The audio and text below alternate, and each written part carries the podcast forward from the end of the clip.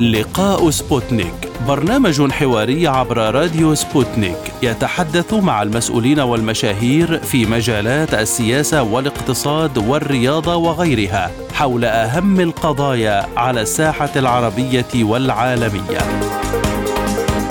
في لقاء سبوتنيك نوجه الأسئلة باسم المستمعين للوصول إلى إجابات على كل استفساراتكم. مع لقاء سبوتنيك تجدون جميع المشاهير في كل المجالات. مستمعينا الكرام أهلا بكم وحلقة جديدة من لقاء سبوتنيك. معكم خلالها عبد الله حميد وأحمد أحمد.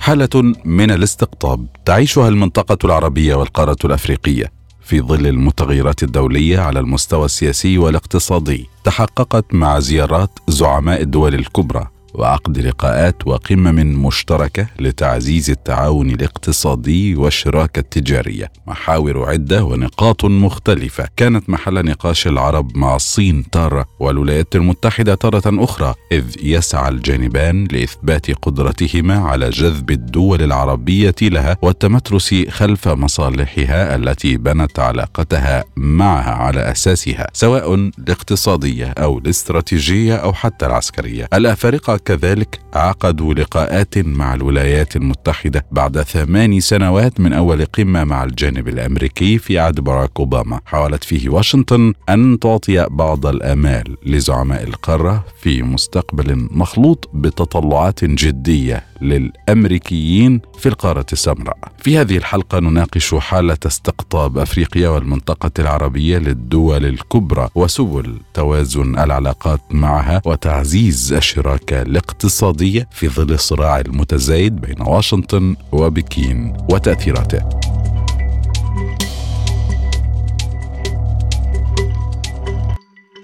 بداية نستقبل دكتور فايز الشهري عضو مجلس الشورى السعودي لنناقش معه بعضا من هذه المحاور والملفات. أهلا بك دكتور فايز. استضافت الرياض ثلاث قمم عربية صينية مؤخرا، ما هي الرسائل عبر هذه القمم التي يمكن أن تقرأ على المستويات السياسية والاقتصادية؟ آه، الحقيقة يعني هذه القمة هي قمة التوازن في العلاقات الدولية بين العالم العربي ومركزه الرياض الآن وبين الأقطاب العالمية والدول العظمى. آه، ولا تعطي انطباع بأن هناك انحياز لجهة دون أخرى ولكنها قمة تراعي المصالح وتراعي الظروف السياسية الراهنة. وكما تعلم حصل قمة سابقة مع الرئيس الأمريكي ومجموعة من الدول العربية والإسلامية وفي النهاية المملكة العربية السعودية تبحث عن آه، قرارها أو تبحث عن مصالحها وهو ما يمضي عليها قرارها ولكن في النهاية هي ليست قمة انحياز أو عدم انحياز هي قمة آه، تعزز المصالح في المستقبل وتقرأ خارطة التحولات الاقتصادية في العالم. وكما تعلم المملكة هي آه، مصدر رئيس للنفط ومعظم أسواق النفط الخليجية تتجه إلى دول الشرق وعلى رأسها الصين. لذلك تأتي هذه القمة وغيرها من آه، الزيارات التي تخدم هذا المبدأ وهذا الهدف. الفترة الحالية يعيش العالم أزمات ربما تمتد أثرها وتتفاقم مثل هذا الحضور هل يشير إلى أن المملكة تراعي الجوانب الاقتصادية في تحالفاتها الاستراتيجية وهل تنعكس هذه العلاقات واللقاءات على منطقة الشرق الأوسط والدول العربية أيضا؟ بلا شك كما تعلم أن رؤية 2030 تركز في برامجها الأساسية على الاقتصاد وتحسين الوضع الاقتصادي للمملكة والاستعداد لاقتصاد المستقبل الذي يكون النفط فيه ليس الاقتصاد أو ليس المورد رقم واحد. وبالتالي هي محاولة للاستفادة من الوضع الراهن، طبعا كما تعلم الوضع الاقتصادي العالمي الآن في مرحلة ركود في معظم دول العالم بينما المملكه السعودية آه، وضع الاقتصادي فيها ممتاز و هناك يعني ميزانية تريليونية أعلنت وبالتالي تحاول المملكة من خلال هذه العلاقات الاستفادة من فوائد النفط وفوائد الميزانية لتدعيم علاقات شراكة تعزز بدائل النفط وأيضا تحقق برامج رؤية 2030 التي هي مستهدف رئيس وتحقق كثير من برامجها خلال سنوات قلائل. ربما السؤال الأبرز الذي يطرح الآن هو في ظل مثل هذه القمة ومسألة المصالح الوطنية ومراعاتها، البعض يشير إلى أن الغرب أو واشنطن تحديدا غير راض عن مثل هذه التحالفات والتحركات، كيف اذا تتعامل السعودية والدول الغربية مع هذه الضغوطات؟ بشكل عام الدول العربية وعلى رأسها المملكة العربيه السعودية تحاول أن تحقق الحد المعقول من التوازن في العلاقات الدولية.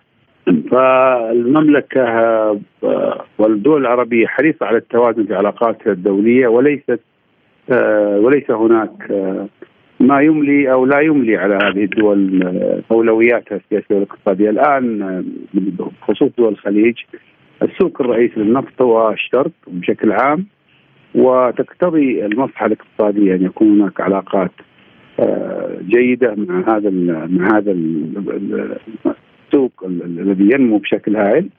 والأسواق الغربية وجدت بدائلها سواء بالاقتصاد المحلي أو من خلال آخرين وبالتالي آه، من مصلحة آه، العالم كله أن تكون المملكة في علاقاتها متوازنة حتى يتوازن أسواق الطاقة وحتى يمكن أن يستمر تدفق الواردات من الدول التي تنتج للعالم وليس فقط العالم العربي مثل الصين وغيرها.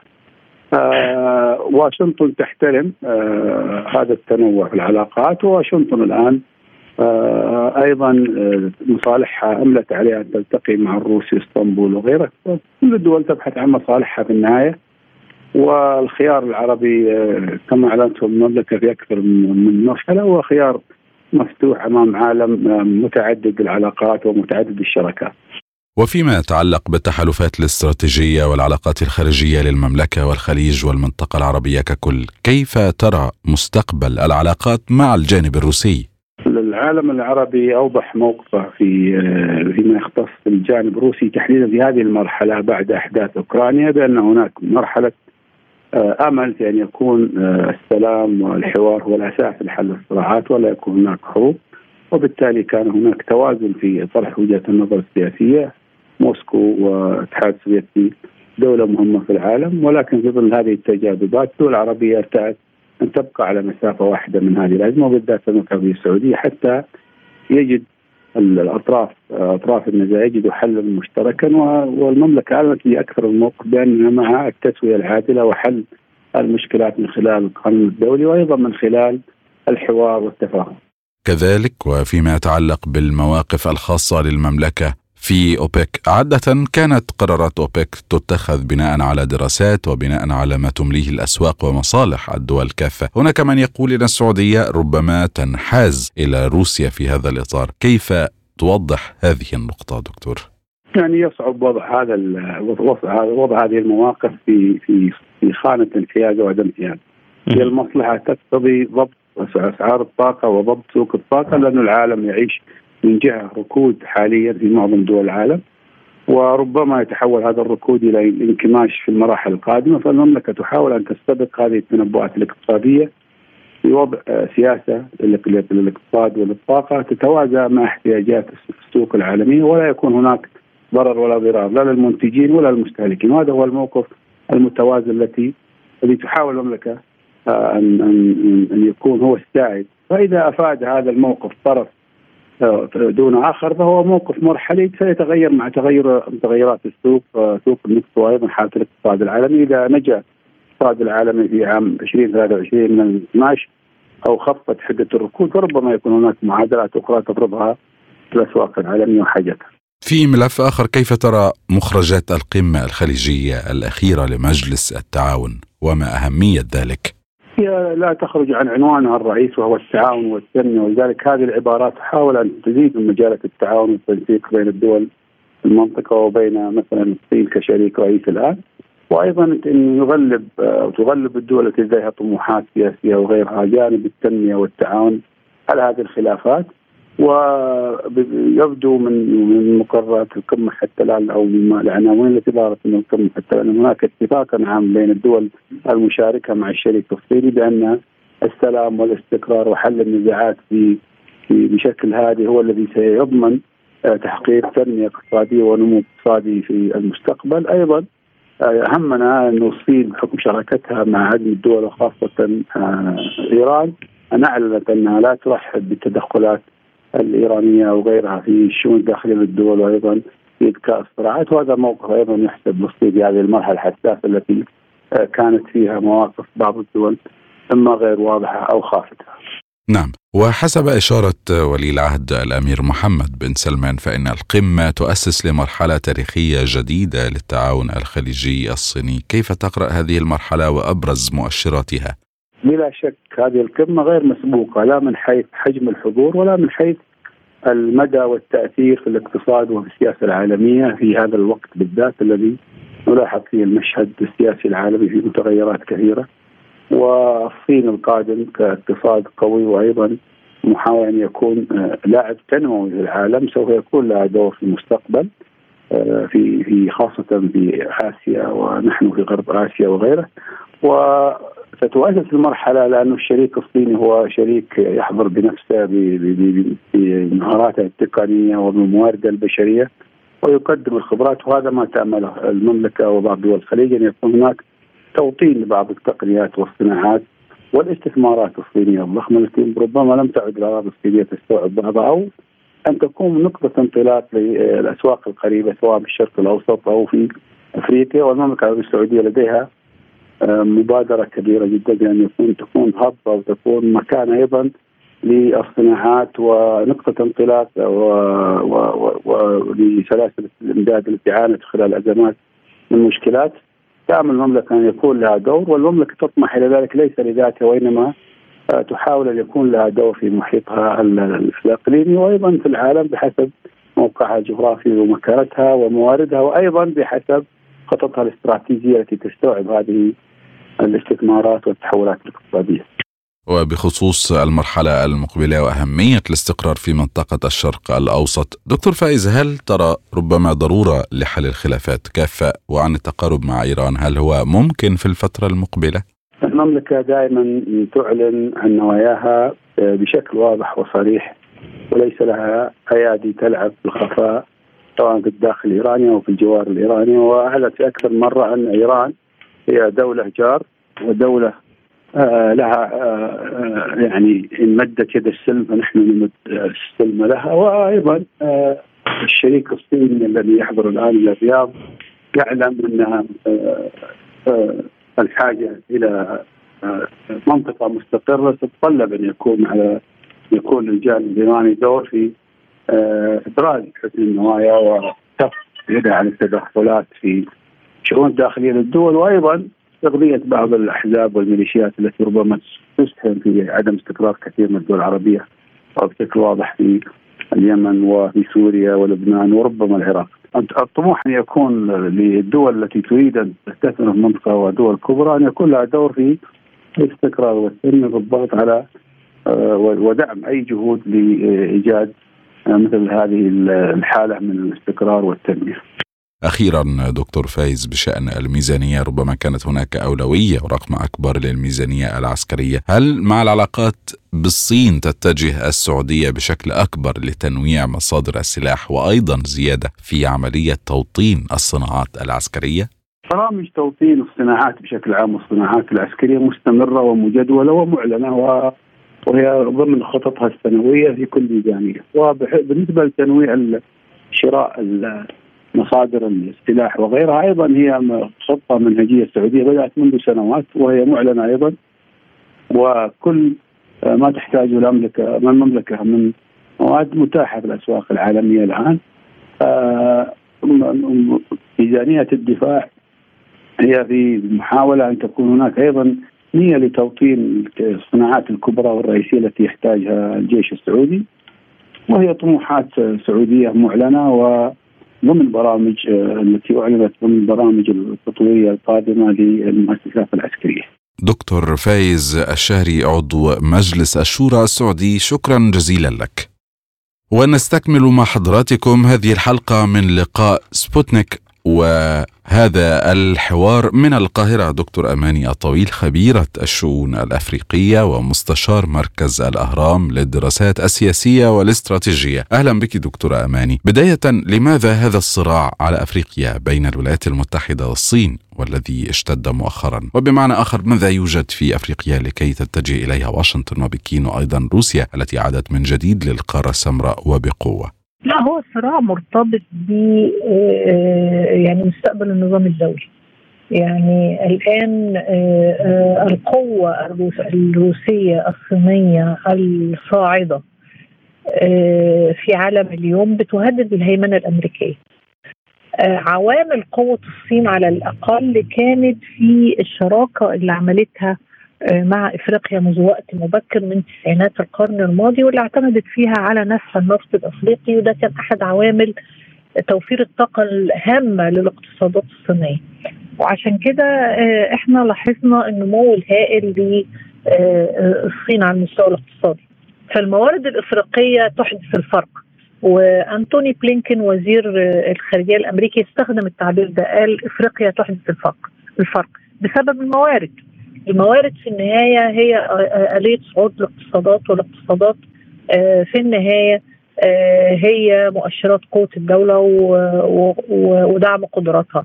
وبيكون نتيجة الكلام ده المباشر. توسع عسكري. النهارده الصين عندها قاعدة عسكرية في جيبوتي وعندها النية لوجود قواعد عسكرية ومطارات عسكرية في غرب إفريقيا وخصوصا في غينيا. غينيا الاستوائية أحد نقاط الارتكاز الأمريكي اللي استثمرت فيها أمريكا كتير آه، فيما يتعلق بالنفط في خليج غينيا فدي مهددات الحقيقة للمصالح الأمريكية. آه، الموارد الإفريقية هي العامل الأساسي آه، النهارده في التقدم الاقتصادي لعدد من لكل الاقتصادات الغربية. النهارده بريطانيا يعني تتجه نحو إفريقيا بعد انفصالها عن الاتحاد الأوروبي. والدول الإفريقية أيضا في شمال إفريقيا الدول متوسطة القوى تتجه آه، إلى إفريقيا. كل ده بسبب الموارد الإفريقية التي تحدث فرقا في الاقتصادات. الصين حذرت الولايات المتحدة من أن تصبح أفريقيا بؤرة منافسة جديدة. فلماذا برأيك؟ وما يعنيه ذلك؟ وما الذي يترتب عليه؟ الحقيقة المنافسة هترتب تأجيج الصراعات. يعني كل الصراعات اللي مطروحة في أفريقيا النهاردة صراع زي سد النهضة آه، صراع زي المشاكل في تجري الحالة في السودان. كل طرف دولي النهارده هي هي هيسعى إلى أن يستقطب طرف من أطراف الصراع الداخلي في أي دولة. فده هيعمل تأجيج صراعات. ربما يعمل آه، تأجيج صراعات على المستوى الاقتصادي بين الشركات المتعددة الجنسية وده هيكون له تأثير على الأرض أو انعكاس مباشر على الأرض زي اللي حصل في الكونغو. ومشكلة شرق الكونغو الممتده دي تعبير عن مصالح لبعض الشركات آه، آه، العابرة للجنسية. آه، مش هيؤدي لاستقرار سياسي هيؤدي إلى تعطيل إفريقيا عن النمو بشكل أو بآخر. لكن إذا استطاع القادة الأفارقة الحقيقة في المقابل إن هم يعملوا نوع من أنواع الأجندة الموحدة، نوع من أنواع وحدة الموقف التفاوضي الإفريقي إزاء كل الأطراف المتنافسة على إفريقيا، ربما هنا تستطيع إفريقيا تجنب الآثار السلبية للتنافس الدولي. نعم وهذا يقودنا أيضا إلى سؤال عن العلاقة بين الصين والولايات المتحدة وأجندة الاتحاد الأفريقي. لا شوف الاتحاد الأفريقي هو منظمة قارية عنده خطط تنموية اللي هيساعد فيها هيفوز. الاتحاد الأفريقي تقليديا كان تحت النفوذ الاتحاد الأوروبي تقليديا والاتحاد الأوروبي بيمول إلى حد كبير أنشطة الاتحاد الأفريقي. آه الآن انتبهت الصين لهذه المسألة فمثلا قمة زي قمه آه مجموعة زي مجموعة البريكس عقدت قمة في الاتحاد الإفريقي سنة 13 بقى فيه اهتمام كبير بمنظمه الاتحاد الإفريقي. الصين بنت المبنى الجديد في الاتحاد الإفريقي وهو مبنى مثلا من خمس ست سنين. ففي آه، هنا الاتحاد الإفريقي بيعبر عن مجمل اتجاهات القارة الإفريقية أو الدول الإفريقية. ولا يعني سياسات إفريقية بعينها ازاء آه، سين أو صاد أو عين. بمعنى إنه ممكن مصر يكون حليفها الاستراتيجي الأساسي هو الولايات المتحدة بينما آه، السودان حليفها الأساسي روسيا. فيعني الاتحاد الإفريقي هنا القدرة على التأثير فيه هو القدرة على تمويل مشروعاته التنموية. وأهم هذه المشروعات القارية أقصد. أهم هذه المشروعات ما يرتبط بالبنية التحتية اللي هي موجودة في أجندة 13 63 لأن البنية التحتية وتدعيمها في أفريقيا هيعني أن اتفاقية التجارة الحرة الإفريقية تفعل منطقة التجارة الحرة الإفريقية ويتم دفع العلاقات البينية التجارية بين الدول الإفريقية بعضها ببعض مما يعني دعم الاقتصادات الإفريقية. ف... ف يعني هناك فرق بين التعامل المباشر مع الدولة سين أو صاد في إفريقيا والتعامل مع الاتحاد الإفريقي إذا هل من طرف يمكن أن يوصف بأنه يبسط سيطرته على أفريقيا بالفعل أو في طريقه إلى ذلك؟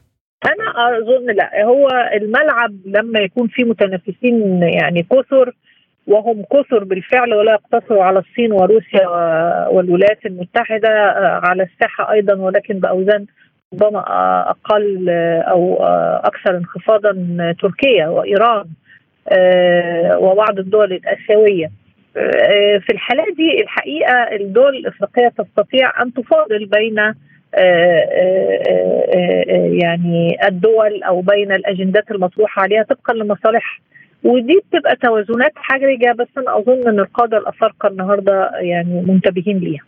روسيا تحديدا أيضا قد أظهرت اهتماما كبيرا بأفريقيا وبدأت تعود روسيا بقوة إلى أفريقيا فكيف يمكن تقييم ذلك؟ الحقيقة هو يعني عايزه أقول لك تقدم روسي في إفريقيا لافت للنظر لأنه اعتمد على اليات ذكية وغير مسبوقه. يعني أنا ملاحظة إنه مع إعلان روسيا للعقيدة العسكرية الجديدة في 2015 أو تجديدها قبل ميعادها كان المفروض تتجدد في 21 وتنشيط مبيعات الأسلحة لإفريقيا تنشيط القروض النشاط في في مجال اتفاقات السلام. هي راعت اتفاق إفريقيا الوسطى عبر منصة الخرطوم. الاليات الذكية المرتبطة بالشركات الأمنية آلية ذكية وخفيفة ومتحركة وتؤثر اليوم في وسائل التواصل الاجتماعي. الآليات الصينية والروسية على وجه ما هي آليات ذكية وجديدة وخارج الصندوق التقليدي للقوى الاستعمارية الكبرى زي الولايات المتحدة وبريطانيا. دكتورة أماني هل من قوى أخرى ربما تنزل إلى ساحة أفريقيا لجني ما يطمحون إليه من مكاسب؟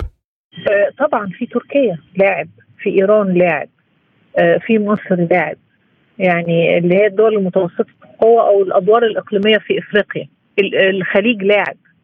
يعني دول الإقليم الإفريقية وغير الإفريقية لاعبين في الملعب الإفريقي. في في أي منطقة طبقا للمصالح يعني مثلا الخليج لاعب في إفريقيا من زاوية تحقيق الأمن الغذائي ومؤخرا ظهرت دبلوماسية المواني وخصوصا لشركة دبي للمواني. أيضا من زاوية إنه في مهددات إرهابية دلوقتي في إفريقيا وعلى سواحل البحر الأحمر مهددة النقل النفط الخليجي يعني البحر الأحمر تحول إلى منطقة أو أهمية استراتيجية كبرى في السياسات الخليجية. تركيا النهارده لاعب مهم لبعض الخدمات التجارية وبتدعم اقتصاداتها عبر العلاقات مع إفريقيا. إيران دخلت الملعب الإفريقي من منصة التنافس المذهبي مع السعودية، التنافس السني الشيعي وبالفعل لها معاقل الآن في كل من نيجيريا والسنغال. فالحقيقة كل لاعب طبقا لمصالحه وأهدافه وأجندته الداخلية بيحدد يعني مساحة حركته الخارجية في إفريقيا. أيضا ما هي فرص هؤلاء في لعبة جني المكاسب هذه؟ وهل يزيد هذا من احتدام الصراع على أفريقيا خاصة من قبل القوى الموجودة بالفعل في الميدان؟ يعني شوف في علاقات تفاعلية بين النظام الإقليمي والنظام الدولي أو بين أطراف النظام الإقليمي والنظام الدولي، أحيانا بتكون علاقات بالتبعية واحيانا تكون علاقات بتبادل المصالح وأحيانا كثيرة تكون يعني طبقا للملف يعني تبقى العلاقة مرتبطة بطبيعة الملف. في علاقات في ملفات عدائية ومع نفس الأطراف علاقات تعاونية في ملفات أخرى حسب المصالح. يعني بوصله المصالح هي اللي تحدد غالبا كيفية التعامل في كل ملف على حدة. يعني ما الذي يتحكم في هذه المصالح السياسة أم الاقتصاد أم المجالات العسكرية؟ وما هو وزن القوى؟ ومن الذي نستطيع القول إن كفته أرجح. حتى هذه اللحظة أنا أقدر أقول إنه الكفة الصينية كفة راجحة وجودها المبكر في إفريقيا تمركزها الاقتصادي والعسكري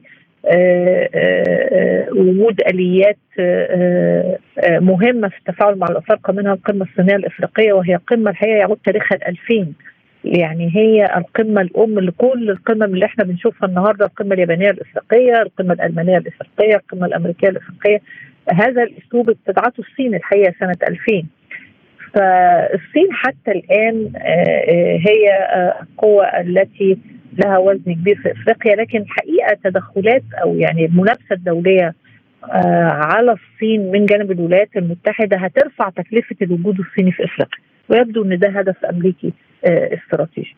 الوجود الروسي مؤثر لكن هو وجود يعني محدد أهدافه في طرد الوجود الغربي من ناحية وخصوصا على آليات التواصل الاجتماعي وفي الوجود العسكري حتى الآن وخصوصا الانشغالات يعني مع بقى الانشغالات الروسية في الحرب الأوكرانية أنا أظن إن هيفضل هذا هو التوجه وهذا هو الهدف حتى يعني تقف أصوات المدافع زي ما بيقولوا ويعيد ويتم إعادة بناء الاستراتيجية الروسية في إفريقيا على أسس ربما تكون جديدة.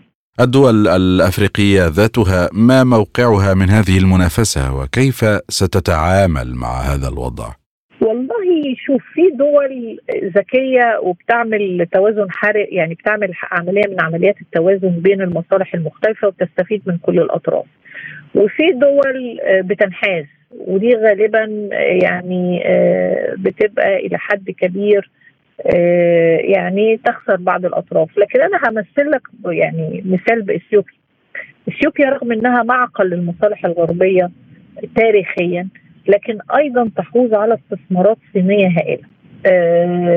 في في في الحرب على التجري رغم حيازتها لمصالح اقتصادية واستثمارية صينية كبيرة ورغم عرض الصين على التدخل في أزمة تجري إثيوبيا انحازت إلى التدخل الأمريكي. وأنا أظن إن الصين لم تغضب يعني لم تنسحب مثلا لم تعاقب إثيوبيا لأنها في النهاية تجني بعض الفوائد من إثيوبيا أو كثير من الفوائد أو أن إثيوبيا دولة كبيرة ومؤثرة في المحيط الإفريقي وخصوصا إنها مقر الاتحاد الإفريقي يعني أنا أظن الأطراف الدولية سوف تقبل بأن أيضا ال ال أن تموضع الدول الإفريقية يكون متغير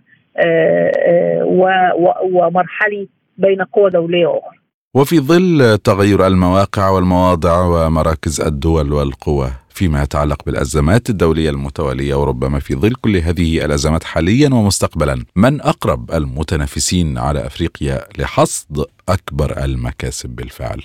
يعني الحقيقة ده رهن بالخمس سنين اللي جاية يعني شغل كل طرف في الخمس سنين اللي جاية ممكن يكون إزاي في اللحظة الراهنه إحنا بنشوف تدخل أمريكي في يعني أو استراتيجية أمريكية قوية وكبيرة ويتبناها البنتاجون في هذه المرحلة. خلال خمس سنين ما هي نتائج هذه الاستراتيجية؟ ما هو تأثيرها؟ كيف يمكن أن تغير في الأوزان؟ يعني دي مسألة مستقبلية لكن في الوقت الراهن الغلبه للصين ما زال. طيب على الجانب الآخر هل كل هذا التنافس في صالح أفريقيا أيضا أم ربما تظهر علامات للخسارة أو الضرر بأي شكل كان حتى ولو هامشية كعرض جانبي؟ ده يتوقف على الأداء الإفريقي إزاء هذا التنافس وعلى قدرة الدول الإفريقية إنها تصيغ علاقتها بشكل متوازن مع الأطراف. ختاما وإذا وضعنا سجلا لتقييم المكاسب والخسائر في خضم هذا التعاون، يعني من الخاسر ومن الجاني للمكاسب، أفريقيا أم هذه الدول التي تتنافس حولها؟ الآن في هذه اللحظة في ديسمبر 22 الدول التي تتنافس حولها. إذا ما تم بلورة أجندة إفريقية متماسكة وتم توحيد الموقف الإفريقي التفاوضي مع الدول الكبرى وتم تبني قضايا أو مسائل مهمة لكل القارة الإفريقية يدفع وراءها الجميع. أظن أن في هذه الحالة تكون إفريقيا هي الرابح. في ختام هذا اللقاء نتوجه بالشكر إلى دكتورة أماني الطويل التي انضمت إلينا من القاهرة. دكتورة أماني الطويل خبيرة الشؤون الأفريقية ومستشار مركز الأهرام للدراسات السياسية والاستراتيجية. والآن مستمعينا الكرام هذه وقفة إخبارية ثم نستكمل فقرات لقاء سبوتنيك. هذه الوقفة مع الزميل عبد الله حميد. أهلا بكم. عقد الرئيس فلاديمير بوتين اجتماعا موسعا مع كبار القادة العسكريين لتحديد مهام الجيش الروسي في العام المقبل. يأتي الاجتماع فيما تواصل القوات الروسية منذ الرابع والعشرين من فبراير الماضي عملياتها العسكرية في أوكرانيا لحماية سكان إقليم دونباس واستكمال تحرير الأراضي الروسية الجديدة في جمهوريتي دونيسك ولوغانسك ومقاطعتي زابوروجيا وخرسون من قوات كييف وحلفائها من المرتزقة الغربيين والبولنديين. وتوجه بوتين بالشكر لجميع الضباط والجنود الذين يقدمون حياتهم فداء للوطن وقال الرئيس إن ضباطنا يذودون عن الوطن بشجاعة وبسالة ويؤدون مهامهم على أكمل وجه وسوف يكملون أهداف العملية العسكرية الخاصة حتى نهايتها بالكامل.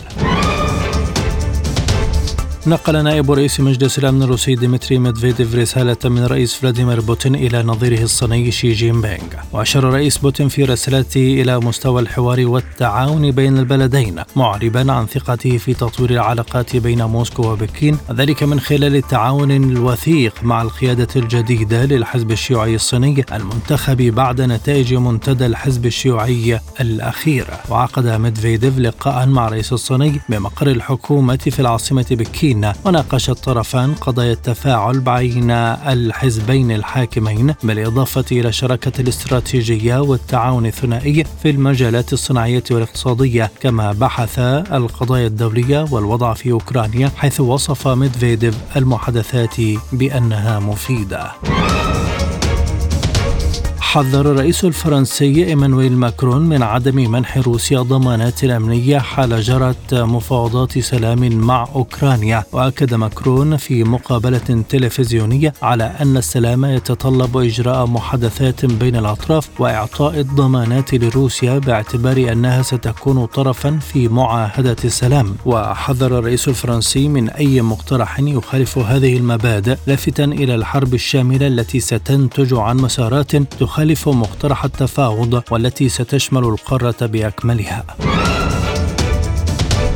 أعلنت القيادة المركزية في الجيش الأمريكي أن مروحيات تابعة لها نفذت ثلاث غارات في شرق سوريا خلال اليومين الماضيين. وقال الجيش الأمريكي في بيان إن وحداتها نفذت ثلاث مداهمات بمروحيات في شرق سوريا أسفرت عن اعتقال ستة من عناصر التنظيم الإرهابي بينهم قيادي بارز يدعى الزبيدي مشيرة إلى أنه متورط في التخطيط لهجمات التنظيم في سوريا وتسيير تنفيذها. من جانبه قال قائد القيادة المركزية للجيش الأمريكي مايكل كوريلا أن القبض على عناصر التنظيم سيعطل قدرته على مزيد من التآمر وتنفيذ هجمات مزعزعة للاستقرار.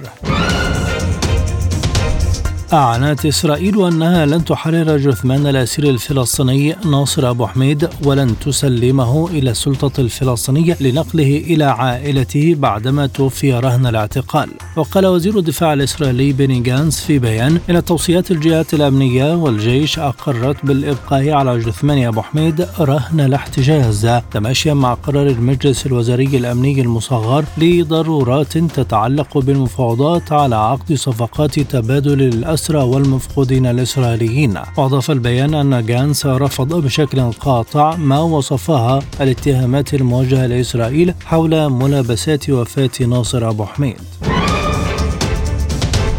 وجهت السلطة الفلسطينية ثلاث رسائل إلى كل من الأمين العام للأمم المتحدة ورئيس مجلس الأمن ورئيس الجمعية العامة للأمم المتحدة حول مواصلة إسرائيل اعتداءاتها على أبناء الشعب الفلسطيني. وشدد سفير فلسطين بالأمم المتحدة رياض منصور على ضرورة أن يتصرف المجتمع الدولي بشكل جاد لمواجهة جرائم الحرب وانتهاكات حقوق الإنسان وتوفير الحماية للشعب الفلسطيني ولفت إلى محاولة القيادة الفلسطينية تأمين من الإفراج عن جثمان ناصر أبو حميد حتى تقوم عائلته بدفنه بشكل لائق داعيا المجتمع الدولي للتحرك الفوري لمطالبة إسرائيل باحترام القانون الدولي.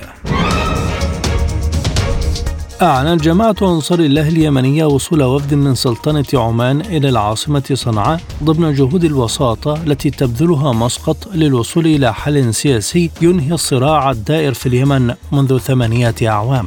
استقبل الوفد العماني رئيس الوفد المفاوض في جماعة أنصار الله محمد عبد السلام ذلك لبحث آخر المستجدات والتطورات وظل ما تقوم به عمان من وساطة بين أنصار الله والسعودية. تأتي الزيارة بعد أكثر من شهرين ونصف من انقضاء هدنة الأمم المتحدة في الثاني من تشرين الأول أكتوبر الماضي بدون التوصل إلى اتفاق لتمديدها.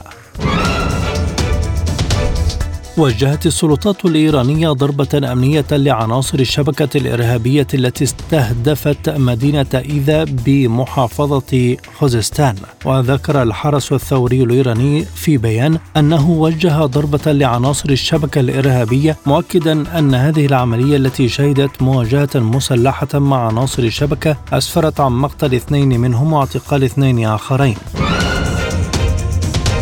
كان القضاء الإيراني أعلن مؤخرا اعتقال 61 شخصا على ذمة التحقيق فيما يخص الهجوم الإرهابي الذي استهدف مدينة إيذا بمحافظة خستان وأسفر عن سبعة قتلى وثمانية مصابين.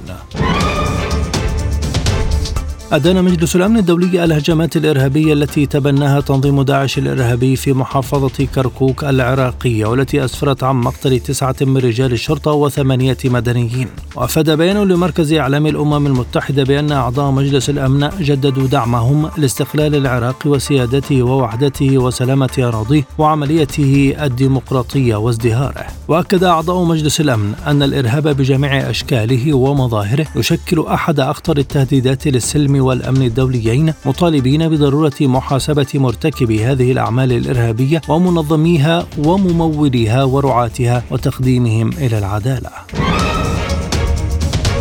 أعلن الأمن التركي اعتقال ثمانية عناصر من تنظيم داعش الإرهابي بينهم قيادي بولاية هاتاي جنوبي البلاد وقال جهاز الاستخبارات والأمن في بيان إنه ألقي القبض على ثمانية إرهابيين من تنظيم داعش بينهم قيادي خلال عملية مشتركة بولاية هاتاي جنوبية تركيا. تخوض أنقرة مواجهات مسلحة مع تنظيم داعش وحزب العمال الكردستاني ووحدات حماية الشعب الكردية منذ سنوات حيث تقوم بشكل منتظم بعمليات تقول إنها لمكافحة الإرهاب داخل تركيا وفي بلدان مجاورة.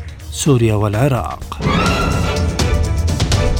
قالت ليزا هيدمان رئيسة مجموعة منظمة الصحة العالمية للإمدادات والحصول على الأدوية إن ارتفاع حالات العدوى في جميع أنحاء العالم أدى إلى نقص في المضادات الحيوية بما في ذلك البنسلين والأومكسيسلين ووفقا لمسؤولة منظمة الصحة العالمية فإن حوالي 80% من 35 دولة بما في ذلك دول الاتحاد الأوروبي وكندا والولايات المتحدة تعاني نقصا في المضادات الحيوية المرتبطة بالبنسلين مع افتراض أن الوضع أسوأ في الدول الفقيرة والأكثر فقرا وأوضحت أن النقص حدث لأن الدول لم تتوقع أن تصيبنا العدوى أو عدوى الجهاز التنفسي بشدة في العام الأول بدون أقنعة وأضافت أن سببا آخر للنقص الحالي في هذه الأدوية هو جائحة كوفيد 19 التي أدت إلى اضطرابات في سلاسل التوريد وانخفاض الطلب على المضادات الحيوية.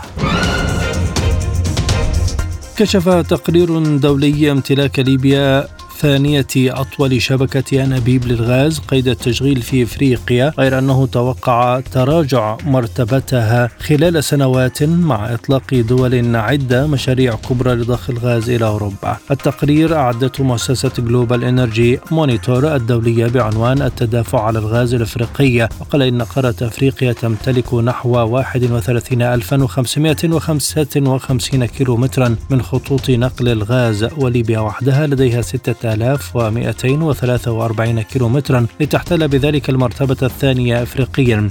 تسبقها الجزائر التي تمتلك أطول شبكة خطوط أنابيب غاز عاملة بطول 13630 كيلومترا وتمتلك أفريقيا ما مجموعه 23932 كيلومترا من البنية التحتية لخطوط أنابيب نقل الغاز قيد التطوير لكن الكثير منها لم يبنى حتى الآن مع وجود معظم المشروعات في مرحلة الاقتراح. أعلنت شركة إيني الإيطالية للطاقة عن اكتشاف جديد للغاز قبالة سواحل قبرص وذلك في وقت تسعى قبرص لتصدير الغاز إلى أوروبا التي تعاني بشدة من أزمة في قطاع الطاقة. وأشارت الشركة إلى أن فرع شركة إيني بقبرص يتولى تشغيل وإدارة بلوك 6 حيث تمتلك الشركة الإيطالية حصة قدرها 50% من توتال إنرجي الفرنسية. وبحسب البيان فإن زيوس هو الاكتشاف الثالث على التوالي في بلوك رقم 6 بعد كرونوس 1 وكاليبوس مما يؤكد آفاق التنمية الواعدة في المنطقة وتشير التقديرات الأولية إلى أن حجم الغاز الموجود في المكان يتراوح بين 2 إلى 3 تريليون قدم مكعب.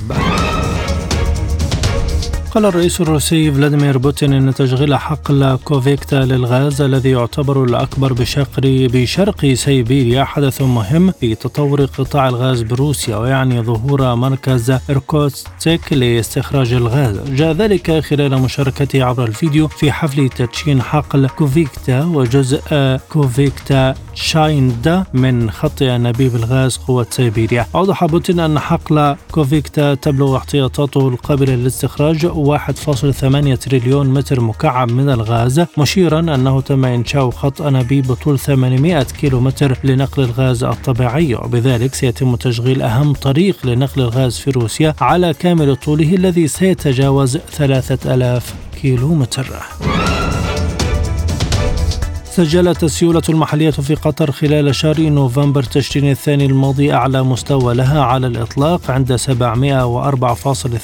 مليار ريال بزيادة سنوية نسبتها 13.7% ودعم صعود المعروض النقدي في قطر الشهر المنصرم زيادة الودائع بالعملات الأجنبية بنسبة 28% وصولا إلى 246.5 مليار ريال. وكذلك الودائع لأجل الأجل بنسبة 6.9% لتصل إلى نحو 296 مليار ريال على خلفية ارتفاع أسعار الفائدة على الإيداع. وشهد عرض النقد الضيق الشهر الماضي زيادة في الودائع تحت الطلب إلى 148.5 مليار ريال قياسا ب 137 مليار ريال في نوفمبر من العام الماضي. إلى جانب ارتفاع النقد في التداول بنسبة 3 وصولا إلى 13.4 مليار ريال. نفت الحكومة المصرية ما تردد من أنباء بشأن اعتزامها بيع قناة السويس من خلال صندوق الاستثمار الجديد الذي تم تأسيسه. وحاز على الموافقة المبدئية من قبل مجلس النواب. وكانت الحكومة المصرية قد تقدمت بمشروع قانون بتعديل بعض أحكام القانون الخاص بنظام هيئة قناة السويس يسمح بتدشين صندوق استثمار للهيئة. سيكون له حق استغلال أصوله من خلال الشراء والبيع والتأجير واستغلال الأصول الثابتة والمنقولة المملوكة لها. وأكدت الحكومة المصرية أن قناة السويس وإدارتها ستظل مملوكة بالكامل للدولة المصرية وتخضع لسيادتها. وقال رئيس مجلس النواب حنفي الجبالين القانون الذي قدمته الحكومة لا يمكن أن ينصرف إلى القناة ذاتها فهي مال عام لا يمكن التفريط فيه. في تونس رفعت الحكومة أسعار مياه الشرب لمن يفوق استهلاكهم 40 مترا مكعبا وذلك ضمن خطة تستهدف خفض الدعم الحكومي وسط ندرة الموارد المائية بسبب جفاف شديد منذ عدة سنوات بينما أبقت الحكومة السعر على صغار مستهلكي المياه دون تغيير رفعت السعر لمن تجاوز استهلاكهم 40 في 40 مترا مكعبا بنسبة تقارب 15% إلى 1. 83 دينار أي حوالي نصف دولار كما زادت 17% لمن يتراوح استهلاكهم بين 70 و 100 متر مكعب. أما بالنسبة لاستهلاك المنشآت السياحية فقد ارتفع سعر المتر المكعب 23% إلى 1.99 دينار.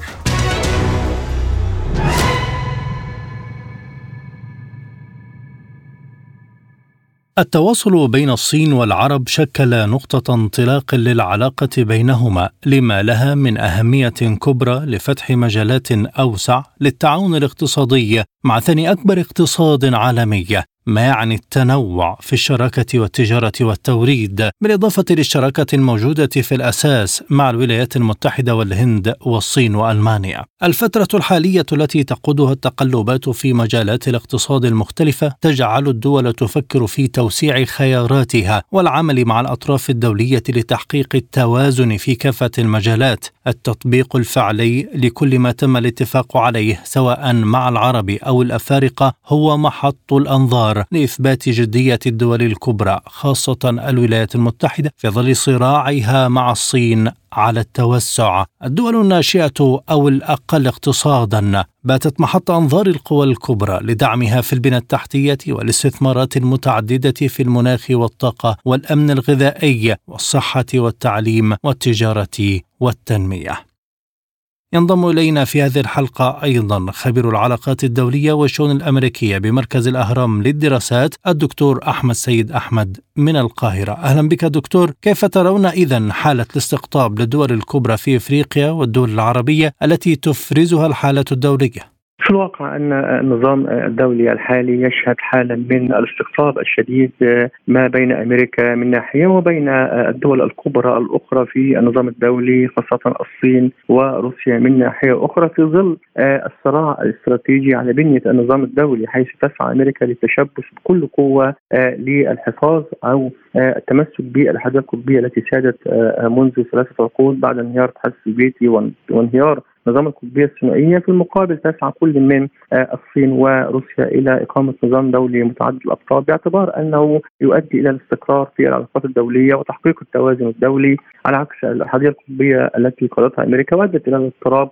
في العلاقات الدولية. وبالتالي في هذا هذا الصراع على النظام الدولي تبرز هنا المنطقة العربية كأحد ساحات التنافس ما بين القوى الكبرى خاصة أننا وجدنا أن هناك يعني انفتاح من هذه القوى على المنطقة العربية وعقدت العديد من اللقاءات. كان منها مثلا القمة الأمريكية الخليجية العربية في يونيو من هذا العام ثم القمة جاءت بعدها القمة العربية الصينية في هذا الشهر. هناك أيضا الدور الدور الروسي البارز في منطقة الشرق الأوسط وبالتالي هذا هذا التنافس بيعكس اولا أهمية الشرق الأوسط في المنطقة العربية. الأمر الثاني أن بيعكس أيضا هناك حرص من جانب الدول الكبرى لإقامة شراكات اقتصادية وسياسية وأمنية وعسكرية مع الدول العربية خاصة الدول البارزة مثل مصر والسعودية والإمارات ودول الخليج الأخرى. في المقابل تسعى أو تتبنى الدول العربية سياسة الحياد الإيجابي بمعنى أنها تحاول أن تعظم مصالحها من خلال هذا التقارب عبر إقامة شراكات متوازنة مع القوى الكبرى دون أن تنحاز لقوى على حساب القوى الأخرى أو دون أن تستبدل قوة بالقوى الأخرى وبالتالي في إطار تعظيم المصالح العربية وأعتقد أن هناك توافق كبير ما بين الدول العربية وما بين كل من روسيا والصين خاصة في إقامة نظام دولي متعدد الأقطاب أيضا في التوجهات السياسية لكلا البلدين. هل دخلت الصين والولايات المتحدة في حرب نفوذ على إفريقيا والوطن العربي؟ يعني بالطبع أمريكا أدركت أن أنها ركزت على الأبعاد العسكرية والأمنية خلال الفترات السابقة وتجاهلت وأهملت الأبعاد الاقتصادية والسياسية والثقافية الأخرى وهو ما أوجد فراغا كبيرا استطاعت الصين أن تملأه خلال الفترة الماضية حيث اقتصاديا تعد الصين الشريك التجاري الأول لأفريقيا ب 254 مليار دولار بينما حجم التبادل التجاري بين أمريكا كأكبر اقتصاد عالمي وبين أفريقيا لا يتجاوز 64 مليار دولار، أيضا في الأبعاد السياسية أيضا هناك تمدد للنفوذ الصيني وبالتالي أفريقيا أيضا هي من أحد الساحات البارزة لهذا الصراع النفوذ بين أمريكا وروسيا. وأمريكا عادت إلى أفريقيا مرة أخرى لحاولت موازنة هذا التواجد وهذا النفوذ الصيني، لكن أعتقد أمريكا عليها أن تقدم الكثير لأفريقيا حتى تستطيع أن توازن على الأقل. هي لن تلغي التواجد الصيني الذي متواجد بقوة في الجانب الاقتصادي، الصين قدمت مساعدات. لإفريقيا وهناك استثمارات ضخمة وساعدتها في إقامة البنية التحتية مطارات وموانئ وغيرها وبنية أساسية مهمة لها انعكاس مباشر على المواطن الإفريقي، كمان الصين أيضا قدمت مساعدات مهمة لإفريقيا في مجال مواجهة جائحه كورونا ومن خلال إعطاء اللقاحات وإنتاج اللقاحات وكذلك التكنولوجيا الصينية في هذا الأمر وبالتالي تظل إفريقيا هي ساحة مهمة مثل المنطقة العربية للصراع وتنافس القوى الكبرى خاصة أمريكا من ناحية والصين من ناحية أخرى. الفترة الماضية شهدت قمة أمريكية عربية تبعتها قمة صينية عربية في الرياض كيف تقرأ هذه القمم وما أهميتها؟ هذه القمم بتعكس أن منطقة الشرق الأوسط اصبحت آه، تحتل أهمية استراتيجية لدى القوى الكبرى والحقيقة أن الحرب الروسية الأوكرانية أظهرت بشكل كبير. مدى أهمية هذه المنطقة ومحاولة آه، الأطراف أو القوى الدولية استقطاب وبناء علاقات قوية مع آه، المنطقة العربية. هي بتعكس أيضا أن الدول العربية الآن تتبنى رؤى تنمويه مختلفة في مصر في السعودية في الإمارات وضمن رؤى 2030 ولديها فرص واعدة مهمة يمكن أن يساهم التعاون الاقتصادي معها من خلال القوى الكبرى في تحقيق التعافي الاقتصادي العالمي بعد جائحة كورونا هي بتعكس أيضا الأهمية الاستراتيجية للمنطقة المنطقة العربية فيما يتعلق بصراع النفوذ بين القوى الكبرى أمريكا والصين وبالتالي نحن بصدد تغيرات مهمة وتحولات في النظام الدولي من أبرزها أننا نتجه إلى نظام دولي متعدد الأقطاب، الأمر الثاني أن المنطقة العربية بعد أن كانت منطقة صراعات وحروب وتدخلات من الجول من جانب القوى الكبرى أصبحت الآن آه، يعني تشهد نوع من الاستقرار ونوع من آه، التنافس بين القوى الكبرى وهو ما حقيقة ما يصب في تحقيق المصالح العربية الاقتصادية والسياسية. من يمكن أن يكسب أكثر من هذا التواصل، العرب أم الصين والولايات المتحدة؟ يعني أعتقد أن آه، آه، آه، كل الأطراف بطبع السياسة على تحقيق مكاسب وهذه المكاسب تتوقف هي مكاسب نسبية تتوقف على كل قدرة كل طرف على استغلال هذا التقارب وتوظيفه لصالحه بمعنى أن الصين مثلا على سبيل المثال لديها سلع ومنتجات المنطقة تمثل سوق كبيرة للسلع الصينيه أيضا المنطقة مصدر للطاقة للصين.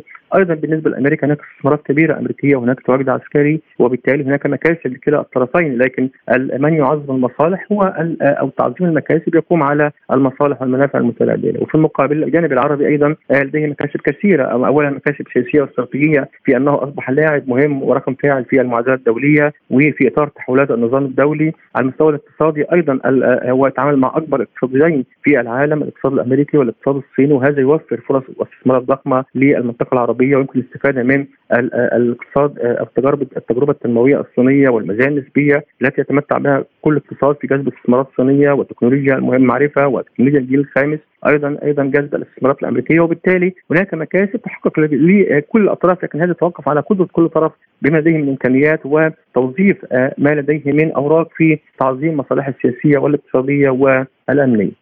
الولايات المتحدة عقدت قمة أمريكية أفريقية جديدة. فماذا تريد واشنطن من أفريقيا؟ وهل تخشى من تغلغل الصين هناك؟ بالطبع أمريكا تريد من هذه القمة الثانية تعويض آه، حالة آه، آه، التباعد والفتور التي سادت في السابق وأدت إلى إهمال إفريقيا وأدى إلى تراجع ومحدوديه الفوز الأمريكي في إفريقيا، أفريقيا تمثل الآن قاطرة مهمة، أمريكا تسعى إلى الاستفادة من القدرات الاقتصادية الإفريقية باعتبارها القارة الأكثر نموا في العالم ولديها امكانيات ضخمة وسوق 100 مليار و300 مليون نسمة، لديها أيضا منطقة تجارة حرة كبرى بحجم 3 تريليون دولار. وبالتالي أمريكا تسعى من خلال تقوية علاقاتها إلى تحجيم وموازنه النفوذ الصيني في القارة في إطار الصراع الدولي وإطار الصراع الاستراتيجي بين البلدين. ولذلك ستشهد الفترة المقبلة مزيد من الانفتاح والتقارب الأمريكي على أفريقيا. أيضا سنشهد مزيد من التقارب الصيني والانفتاح على أفريقيا. وأعتقد أن هذه تمثل فرصة مهمة أمام الجانب الأفريقي لتعظيم مصالحه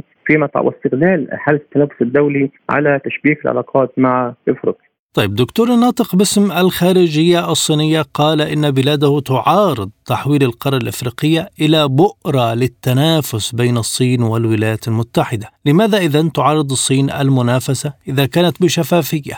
يعني الصين هي لا تريد أساس الصينية بشكل عام لا تريد الدخول في صراعات أو تنافسات أو تصور نفسها كأنها في صراع مع أمريكا. هذا طبيعة السياسة الصينية وإنما الصين تتعامل دائما بصمت وبهدوء. هي تقول أنها تعظم مصالحها أنها تقيم شراكات مع الدول الأفريقية وبالتالي تحاول أن تبعد ان فكرة أن تقاربها مع أفريقيا ليس من أجل التنافس مع أمريكا وإنما من أجل العلاقات الصينية الأفريقية ومساعده أفريقيا في حل ذاتها. وبالتالي هذا يعني يعطي نوع كبير من المصداقية لدى الجانب الصيني. وأيضا يبعد أي يعني شبهات حول أن أفريقيا أو أن الصين تستغل أفريقيا وتستخدم افريقيا كورقه في آه، منافسة أو الضغط أو الصراع مع أمريكا. وبالتالي الصين تقول يعني رسالة أنها مع كل المناطق ومنفتحه على كل آه، كل المناطق في العالم. بما فيها أفريقيا ان علاقتها مع أفريقيا علاقات مهمة اقتصادية ومتنوعة سياسيا واقتصاديا آه، وامنيا أيضا. وبالتالي هي تحاول أن تتحرك باعتبارها يعني قوسان أكبر اقتصاد عالمي وتسعى إلى تعزيز مبادرتها الحزام والطريق في إطار من عدم الدخول في صدامات أو صراعات حتى مع أمريكا ولكن عمليا على أرض الواقع أن هذا التواجد الصيني وهذا الانفتاح ويعزز موقفها في النظام الدولي وبالتالي يعزز موقفها في مواجهة أمريكا القوى المسيطرة على النظام الدولي. هل تشترط الولايات المتحدة على أفريقيا عدم التعاون مع الصين برأيك؟ لا أعتقد أن أمريكا أمريكا تحذر فقط لكن ليس هناك مشروطية، هذه المشروطية تثير حساسيات، أمريكا تحذر من من التواجد الصيني تتحدث عما تسميه الديون الصينية ومخاطر التواجد الصيني، لكن في نهاية الأمر الدول الأفريقية لديها القدرة والاستقلالية. ويعني كما أشار شاي كمال رئيس الاتحاد الافريقي ورئيس السنغال يعني أشار في كلمته لأن إفريقيا لا لا تنتظر أحد يملي عليها من تتعامل مع هذا أو أو تتقارب مع هذا. وإنما إفريقيا لديها دول دول سيادة السياده لديها دول مستقلة. هي تعظم مصالحها تتعامل مع كل القوى من منطلق المصلحة الأفريقية وتتقارب مع الكل مع أمريكا مع الصين دون أن تكون جزء من الاستقطاب بين الجانبين. طيب ماذا في جعبة الصين يمكن أن تقدمه للعرب وأفريقيا لسحب البساط من الولايات المتحدة؟ يعني الصين لديها أوراق عديدة أوراق اقتصادية، الصين لديها مشروع الحزام والطريق، لديها استثمارات ضخمة في إفريقيا، هناك استثمارات في البنية التحتية والبنية آه الأساسية، الصين تقدم أيضا مساعدة في مجال الصحة، في مجاعه كورونا، أيضا في مجال الخدمات التعليمية وغيرها، وبالتالي لديها يعني مزايا مهمة خاصة الدول الأفريقية دول لديها صراعات كثيرة ومشكلات وتحتاج إلى التنمية وهي تعرف جيدا أن الصين كاقتصاد أكبر اقتصاد ثاني أكبر اقتصاد في العالم لديه المزايا النسبية ولديه العديد من المزايا والفوائد التي يمكن أن تفيد الدول الأفريقية في المرحلة المقبلة. هل تستفيد الدول العربية وأفريقيا من هذا النوع من النزاع الأمريكي الصيني؟